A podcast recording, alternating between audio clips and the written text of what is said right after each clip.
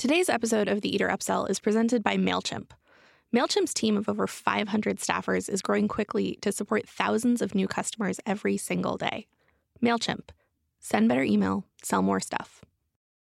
Hey, Greg. Hey, Helen. We've made it to the end of twenty sixteen. Can you believe it? I don't, yeah, I don't know how to feel about the end of this year, but maybe that's a conversation for another time. You know, it was a, it was it was a difficult year for a lot of people for a lot of different reasons, but at least here in the Eater Upsell Studios, I think we had some really great conversations with people. That's true. We did. It was a in the beautiful golden bubble of the Eater Upsell Studio. It was a great freaking year. Yeah, and um, you know, as sometimes used to happen with, let's say, eighties sitcoms, when they would get to the end of a certain run, they might take a look back in something that might be called a clip show. Have you ever seen a clip show before? Heck yeah. I came of age in the golden age of sitcoms. I love this idea. Greg, let's do a clip show.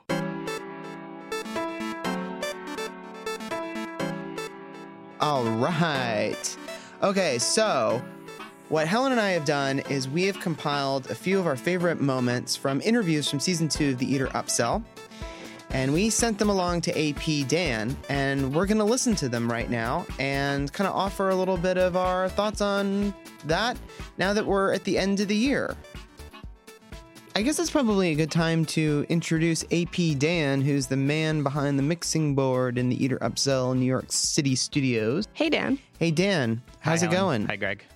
Hi, Upsell Couturiers. Uh, do you not want us to call you A P Dan? Doesn't we don't matter. Have to do um, it. I, it I, I like that I don't like it. Uh, yeah. So I think we've mentioned it a number of times at this point. Yeah, so for continuity's sake, it might just be sticking. Yeah. It's it's so exciting to have you as a guest on the Eater Upsell. Yeah, this has actually been my goal since day one. Your your whole point in coming to work here really was to infiltrate infiltrate the the recording room and get on the show.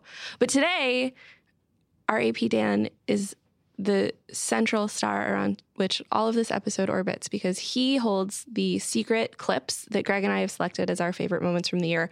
And he might have some surprises in store before the end of the show. All right, Dan, so what what do you got? I'm going to start with Carla Hall talking about getting the fuckets. This is one of my favorite oh, moments man. of the entire year. I love talking to Carla Hall. I love this whole idea of the fuckets. You know what was so great about talking with her is that Carla Hall is a very polite, like, energetic person. And, you know, during her work on T V, I mean, that's kind of like how she has to be. And when we were talking to her, I could feel that she was talking about something that was really important, and that, you know, she was maybe even hesitating a little bit in her mind, like, this is not the kind of thing I talk about on The View. The chew. And then she just went for it, and I'm so glad that she did. The chew. Sorry. Ooh. Man, I'm going to get my food writer bag, badge revoked. If you haven't heard this episode yet, beautiful listeners at home, you're going to fall as in love with Carla Hall as I did. Daphne and I were told that, oh, my God, I, I'm probably going to get fired for this. But, you know. Uh, we'll bleep out the next ten yeah. seconds or whatever you said. Uh, no, but it, it was it, it was this whole thing of, you know, we weren't growing as quickly as the guys. Oh. And, and I was like, wow, but. You know, it's like you set us up for really great backup singers. This was probably a year and a half ago. And looking back now, it was my lesson. I had to get to the point where I was frustrated enough to move into my authenticity. And when I look back at those segments, I, I wasn't as good as I could be, but they weren't, I didn't feel like they were helping me get there. So once I got what I call the, the screw-its, but I use another word. We can uh, say it on here. But, oh, okay. You, know. I, I, you have to get the fuck it sometimes. Yeah. Right. And so in that meeting, I said everything that I wanted to say, because I knew that I didn't want to go home, wish I had said something else. And I said, if I get fired, that's okay, but I'm going to go out being me and telling you exactly how I feel. And they looked at me and they were like, okay, all right, here she is. Thank you for showing up. And it was crazy. I think that one of the things I find super inspiring about that particular moment that we just listened to is that that's like really good career advice. Like, I applied that to my own life, you know, when, or, and not just career advice, it's good life advice. Like, it's good to come down with a case of the fuckets and just mm-hmm. stop being diplomatic and tell people exactly how you feel, because, you know, if you're not happy, you don't have anything to lose. Just walk into that, that point office. Of being authentic. Say yeah. like, here's what's going on. Here's what I'm worth. You need to value me. Like, fuck it. Fuck it, Carla Hall. Fuck it. Yeah. So next we have uh, Greg's clip of Andrew Zimmern talking a little bit of New York restaurant history. If this is the clip I think it is, this is the most epic mic drop moment in the history of mic drop moments. It's a, it's a fragment of the mic drop moment. Here, let's uh, let's take a listen. To me, the big thing that changed in New York in the seventies was, you know, Kissinger goes to China. We have this détente that allows Chinese chefs, real Chinese chefs, regional Chinese chefs to come to New York. And so you have all these incredible high-end Chinese restaurants opening up because there's this flood of talent coming in. And Uncle Tai's Hunan Yuan opens up on Third Avenue. And you start to see a New York City that becomes obsessed with ethnic food of all types. And instead of it just being about French food, Italian food starts to have a renaissance. We have a trade uh, negotiation with – I mean, I was at the party as a young person invited by people's parents at the Italian embassy when they said, here's a wheel of real Parmesan. Here is something called balsamic vinegar. And the reason these these products flooded into our marketplace was because – they didn't have to pay the kind of taxes that other countries did. We had we developed a trade deal with Italy. So all of a sudden, the, the French food, Italian food, things start to pick up and people start referring to the outer boroughs. Oh, my God, there's Italian food in Manhattan now that's brilliant. There's Chinese food. There's Thai food. There's Mexican food. There's Cuban food at more than just Victor's. And then into the eighties, you start to see the California notion come in that we're going to cook. What about doing something with American food and all these incredible ingredients that we have here? And that's when things got really exciting. And I and that's when I started cooking in the in the city.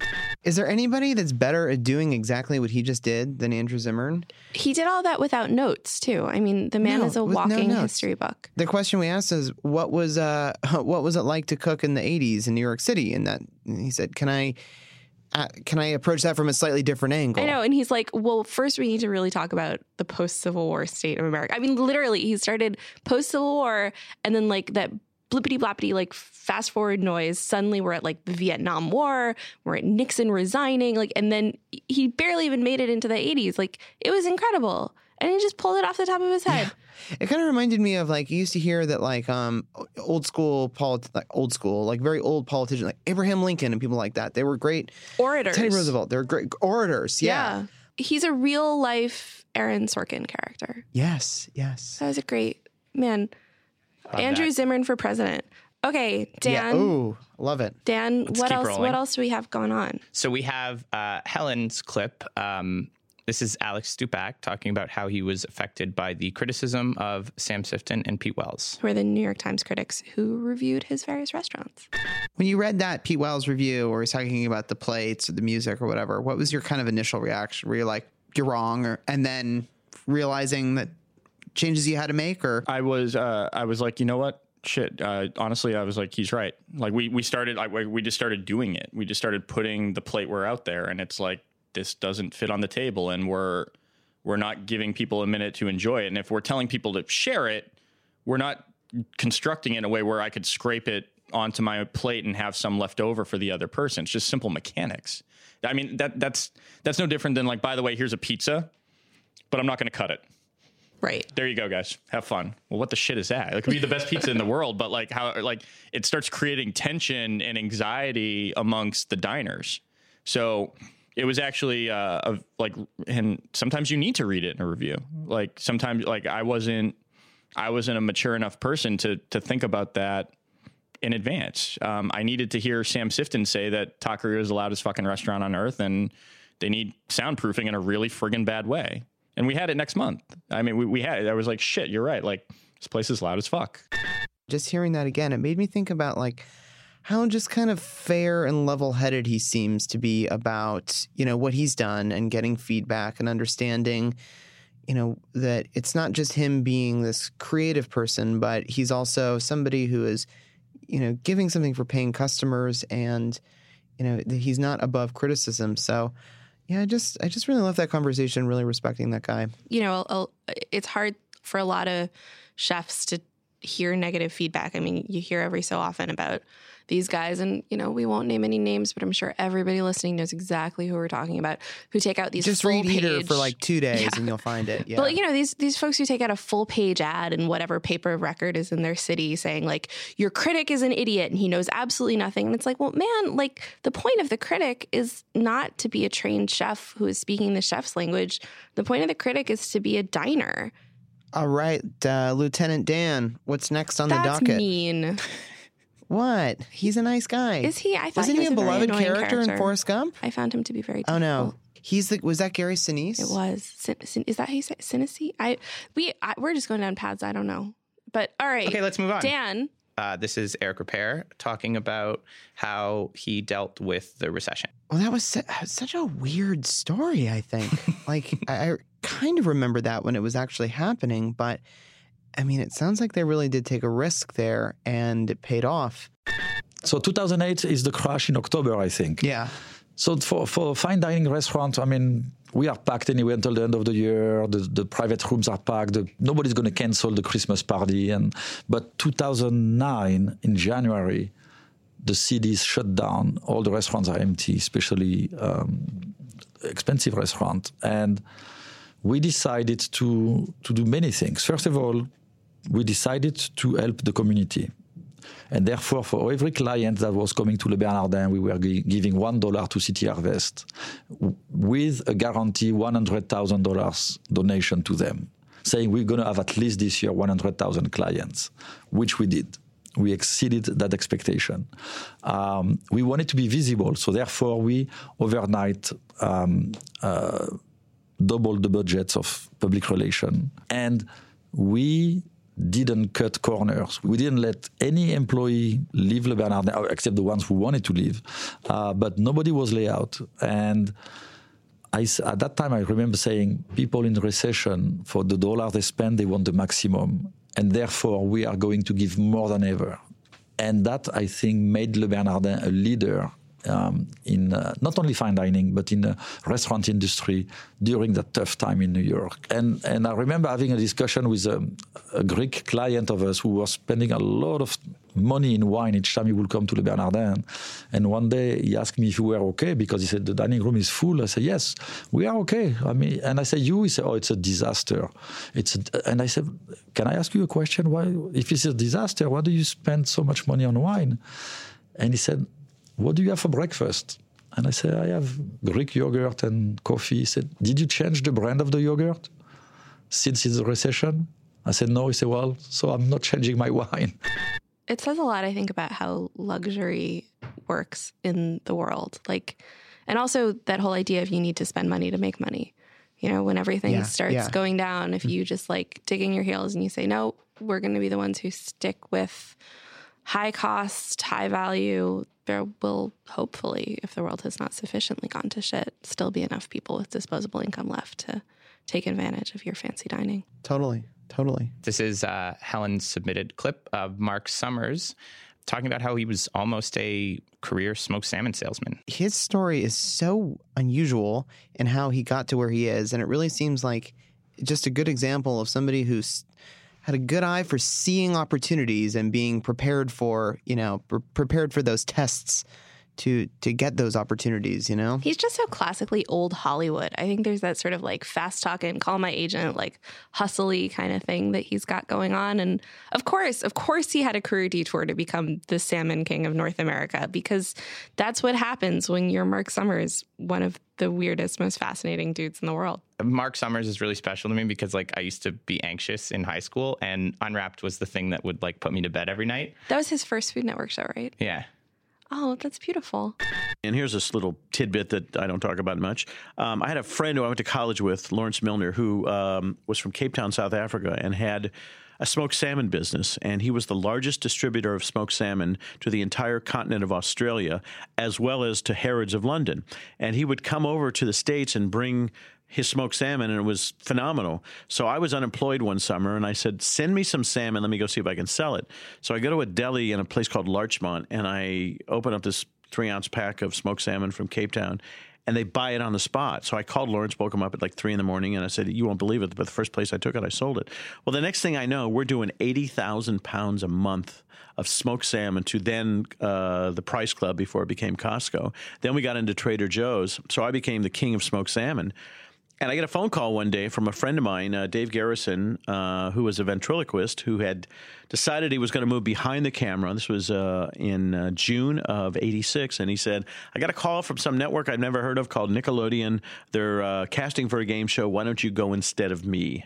And I did. They told me they had looked at a thousand different hosts in uh, New York, didn't like anybody. And then um, I was the first to audition here. I had three callbacks, and I ended up getting the job. And it was it came down to me and another guy, and I ended up getting the, the job. And I said, what made me stand out of the two thousand people? And they said, well, when it came down to you and the last guy, you were pretty much equal. But at the end of his audition, he looked at the camera and said, you guys want me to do something else? And I looked at the camera and said, we'll be back with more Double Dare after this. I threw to commercial. They thought that was more professional. That's how I ended up getting the job that changed my life. And you could have just been the smoked salmon baron of North America. I, you know, honest to God, I could have been doing one hundred thousand pounds of smoked salmon. I know my smoked salmon, but, uh, you know, uh, what can I tell you? It was very interesting walking through the Vox Media studios with Mark Summers because, I mean, this must just be a little glimpse into what it's like to be that guy. But, you know, as he walks down, everyone wants to take a photo with him and tell them about their special Double Dare memory. I mean, it's like he is it was just ingrained in a lot of people's childhoods. We've had a lot of big names coming through the studio here, but like nobody, nobody got stopped for more selfies than Mark Summers. He lives in our hearts. All right, uh, Daniel the Manual, what is what's uh, what's next? Is that it? Are we done? Um, no, now I have my three. You have your own favorites. Um, well, of course, these were, I loved all of yours. So these were after filtering through yours. Sure, sure, sure. uh, the first is when um, Helen realized that Kenji probably cooked for her at Fire and Ice in Boston. That was like, um, you know, what what did Oprah call, used to call it? An aha moment? Well, I guess it's not an aha moment. That's when you realize like what you should be doing in your life. But maybe what I should be doing with my life is like flirting with Kenji as a teenager at a terrible restaurant in Harvard Square. The summer after my sophomore year, I was I wanted to take the summer off from doing academic work. So I went around looking for a job as a waiter in Boston. Um And one of the restaurants I walked into, this was, if you're familiar with Boston, uh, circa you know nineteen ninety-nine or whatever, nineteen ninety-eight. Uh, this was Fire and Ice Shut in, up, Harvard, in Harvard Square, Square, which is like an all-you-can-eat Mongolian buffet type thing. That was my favorite restaurant when I was like nineteen years old. Yeah, it was a lot of nineteen-year-olds' favorite restaurants. Um, that was the best restaurant. Like it was in. I, I spent the summer of ninety-nine in Boston, in Cambridge, and, and I went it? to Fire and Ice. All the time. Then I must have cooked for you. I so I was my first restaurant job was Night of the Round Grill.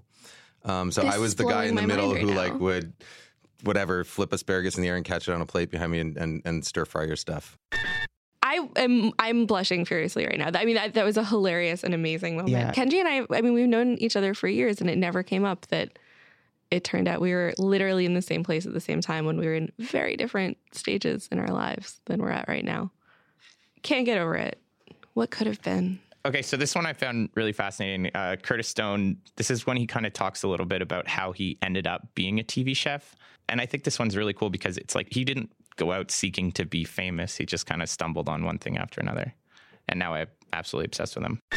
Somebody wrote a book called London's Finest Chefs, and I was one of the chefs in that book. And, and as a part of that book, they asked us to do some morning segments to promote it. We There was, you know, these great chefs, John Burton Race and, you know, guys that I'd really admired, you know, in my career over there and then and me. And uh, th- so we had to do a book signing, which, you know, as a, a guy that was three months ago, a sous chef somewhere, it was a pretty bizarre thought. But um, I did a morning segment and then they asked me to come back and do another one. And then from that, somebody asked me if I'd do.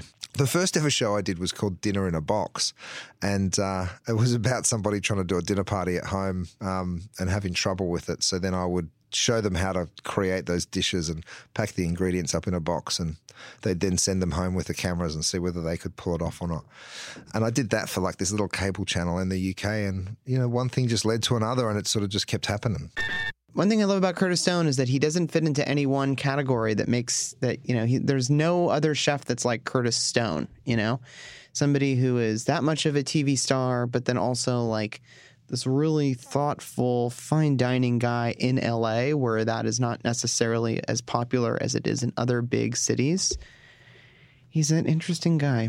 He walks the walk, you know? He doesn't just talk the talk. He, yeah. That, yeah, and yeah, I was yeah. totally uh, victim to thinking that Curtis Stone was a useless T V chef. And then uh, within the span of an hour, I decided he was uh, extremely talented. So thank you, Upsell. Yeah, I mean, well, like the thing with Curtis Stone is that he's insanely handsome, right? Yeah. He's super handsome. He has a vortex of charisma. Right. And you're just like, oh, man, someone as charismatic and good-looking as you has to be useless.